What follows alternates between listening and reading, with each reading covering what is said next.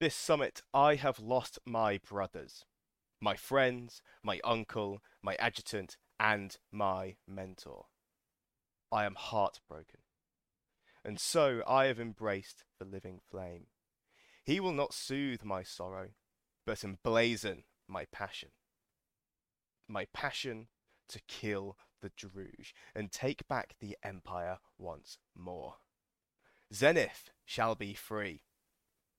I dedicate my orders to them, and I dedicate it to the passion that I pass unto you, my sky, that we will use to slaughter them all. We will plant flowers in their miasma and eradicate all evidence of their livery. I am the star of Summerhome, and these are my orders. Bring death to the Druj. Dame Aurum de Castellan, General of the Eastern Sky. Welcome, dear listeners.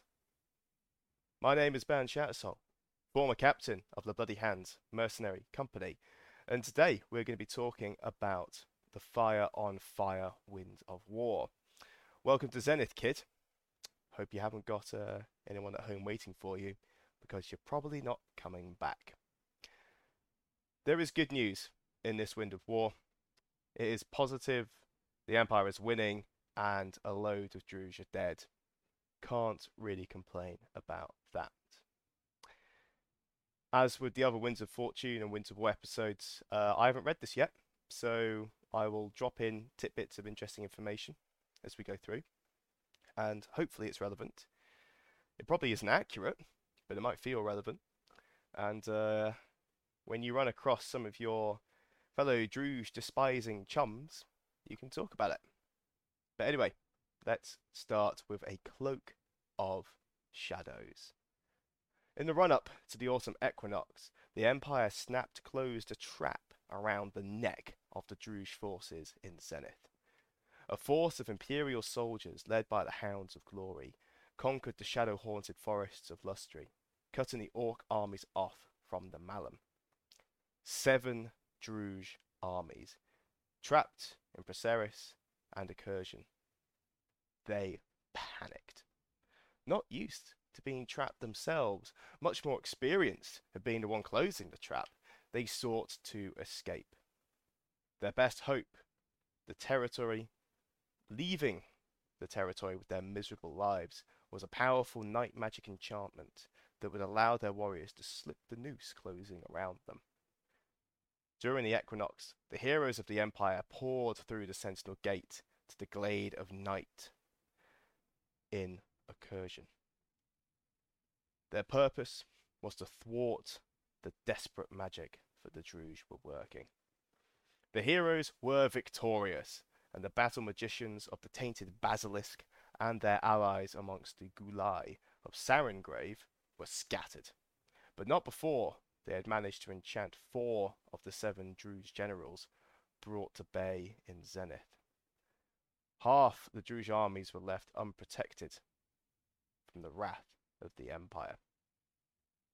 Almost immediately, the Druj tried to flee north to Sarengrave in addition to the strategic mastery that had them trapped in Zenith, the Citadel Guard had woven a gossamer thin, steel strong strand of magic around them, shackling their movement and ensuring that even those who made it through the suddenly hostile forests of Lustri would not be able to venture further than the Sarengrave. The furious knights of the eastern sky and the brutal warriors of the Golden Axe held fast in Lustri. They made the Druj pay for their desperate action. The woods are lonely, dark, and deep, and made doubly dangerous by the magic of imperial magicians. The Druj make great use of the wards and shrouds that turn the land against interlopers. For a change, it was the orcs of the Malum forced to contend with the anger of the forest. The forest itself worked against the Druj, frustrating their attempts to flee and offering protection to the Imperial soldiers fighting amongst the angry trees. It is difficult to say for certain how many orcs fell beneath those heavy boughs. Even those four armies, protected by their coward shroud, the tainted basilisk themselves, the Red Lizard, the Hidden Widow, and the Deadly Blade, all felt the sting of Imperial Blade.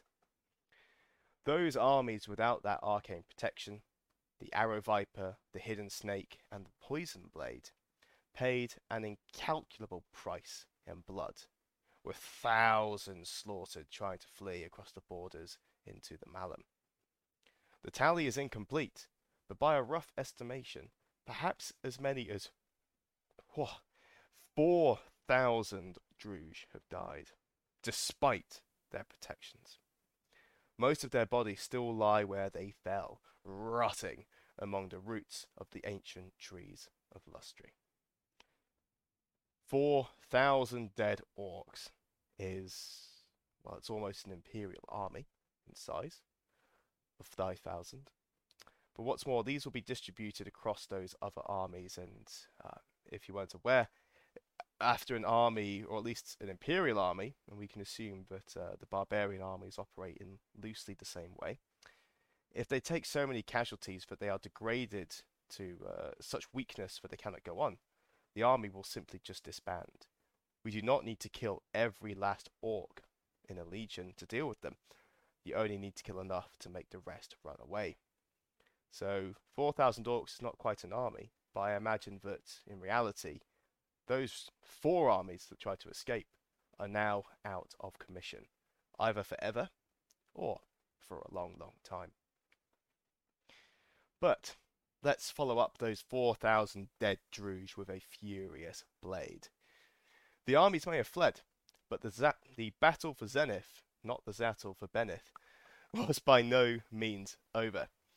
Dark magic still infused the marshes of Braceris. Warbands of roving orcs and tormented souls still remained, eager to keep their grip on the lands they had conquered. The Dawnish soldiers of the Hounds of Glory lead the charge to purge the Druj from Zenith. Supported by the clear eyes of the Citadel Guard and heedless of the cost, they smash against the Druj remaining in Braceris, breaking through the mystical defences there by force, as much as by force of will. The fighting is bitter, but there is little doubt as to who will be the victor. The marshes of Braceris fall in short order, and after them the mountains of Accursion. The last of the shattered spires that still linger in the heights of Zenith are freed from the grasp of the Druj at last. A banner of flame leads with the influence of the Highborn Assembly and with the Seventh Wave and the Granite Pillar taking the lead. The focus in Zenith lies not in punishing the fleeing Druj, although, make no mistake, the Dawnish and Varushkans ensure they pay a heavy price for their, their misdeeds. Rather, the emphasis for Highguard lies on reducing the damage they do to Zenith as they leave. The Empire has seen the spite of the Druj before, in Holberg and Reikos in particular. What they cannot control, they will often destroy. They have wrought a great deal of destruction in Zenith already, and nobody wants to see them wreak any more. The first target are the tormented souls.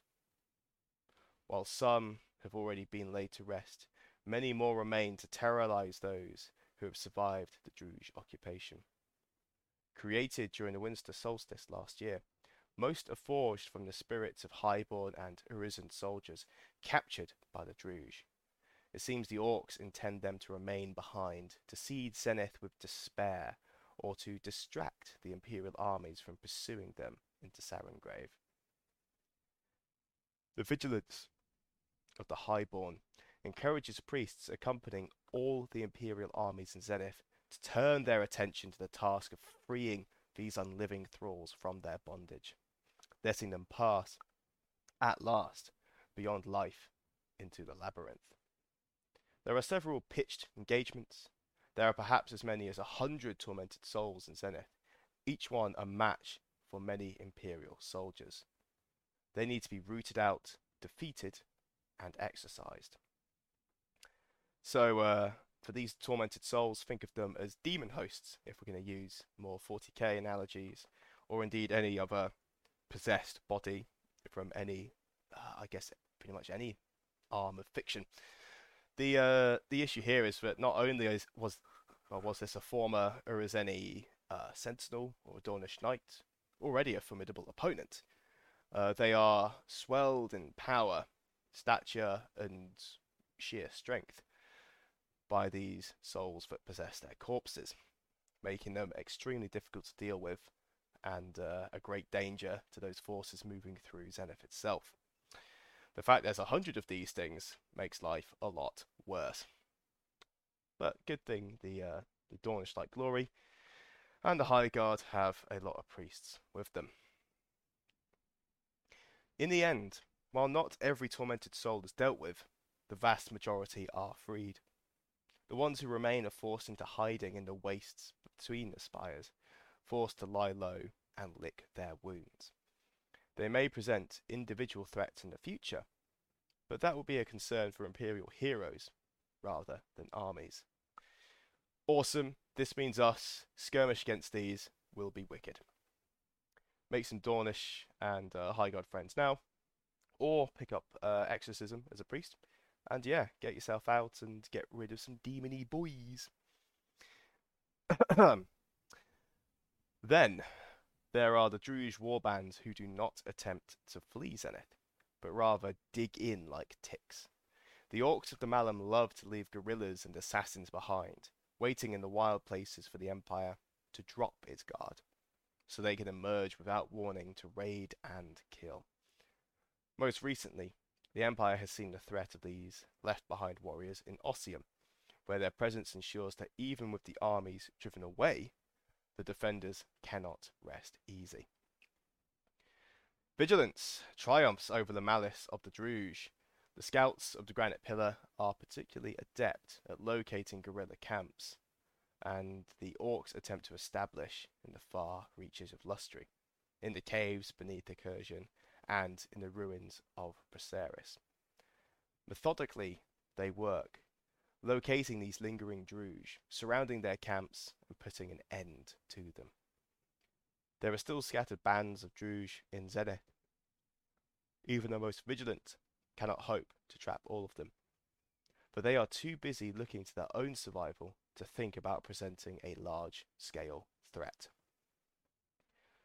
Finally, there are the miasma pillars, several of which still remain in the Eastern Territory. Until they are dealt with, Zenith will still labour under the stifling atmosphere of despair and terror that the Druj eventually weave over every land they conquer. Scouts from the Seventh Wave in particular are hard at work locating the pillars that anchor the miasma. They will also likely be places where remaining Druj will gather, seeking to take advantage of the aura that surrounds them. At least, at the very least, this will make them easier to find, as one highborn unconquered says with grim humour.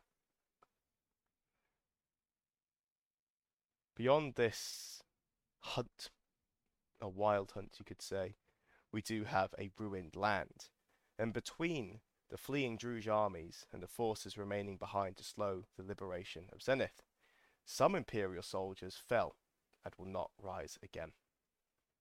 Zenith is freed, but in some ways the battle is only half over. The territory has been devastated by the Druj. Even as they invaded, they burned and broke anything that they could not use, and during the occupation, they ripped every shred of profit from our dear lands that they could, forcing the conquered Urizeni to work themselves to death to provide them with magical materials, crystal mana, and more. Over the last year, as the Empire has fought to drive them out, the tainted basilisk has desperately looted every magical resource they could get their hands on. Much of the population still lives, albeit in exile, thanks to the actions of Imperial heroes. Some will be eager to take back their homes, but they will return to a land of shattered spires. Many have begun to establish new lives for themselves in the Morrow and in Redoubt, and even in Highguard. Some may have little interest in coming back to see what the orcs have made of their once beautiful halls, and others may need reassurance that the Druj will not return as quickly as they fled. Braceris in particular is now a stinking swamp, still poisoned with Druj malice, home to swarms of savage, venomous bog octopuses from the Sarengrave, Grave, and the great farms that once fed spires across Urizen are no more. Rebuilding them would represent a colossal undertaking. Rebuilding Zenith will be no small task, and the Synod and the Senate alike are exploring how best to restore imperial rule in Zenith. The Urizen will no doubt have their own ideas on how the scars of the Druj occupation might be alleviated. Yet while magic is potent, there are limits to what it can achieve. The marshes of Braceris are not going to go away anytime soon. The memory of the Druj occupation will linger for generations, and the fear that they might return one night when the defenders of Zenith have become complacent. For now, though, Zenith is secure. So this this brings to an end um, a a multi-year loop with the the battle in Urizen. Uh, you know, as many as even pre pre COVID, few years pre COVID, uh, the awakening of the Black Plateau was a major event, uh, part of this war, as the uh, as the Druj stormed down and basically threatened the existence of Urizen itself. There's been multiple occasions where the Citadel Guard, uh, the only Urizeni army, has been under threat of disbanding, simply because Urizen had so little territory left, they couldn't support an army. So the uh, luckily the Marchers stepped in with their uh, well food and uh, helped out on the logistics side of things and propped them up. But uh, it came at a quite a steep cost. But luckily, the master plan, and I'm afraid I do not know which clutch of generals were behind this, the, the master plan to trap the Druj in their own invasion and batter the fuck out of them has gone very well. Maybe we'll see a repeat of this as we look towards the Affadin and rooting the Jotun out from there. But until then, if you're from Zenith, dear citizen, sleep safe, sleep soundly, but do not sleep deeply. There are dark things in the woods, and not all of them are going to stay there.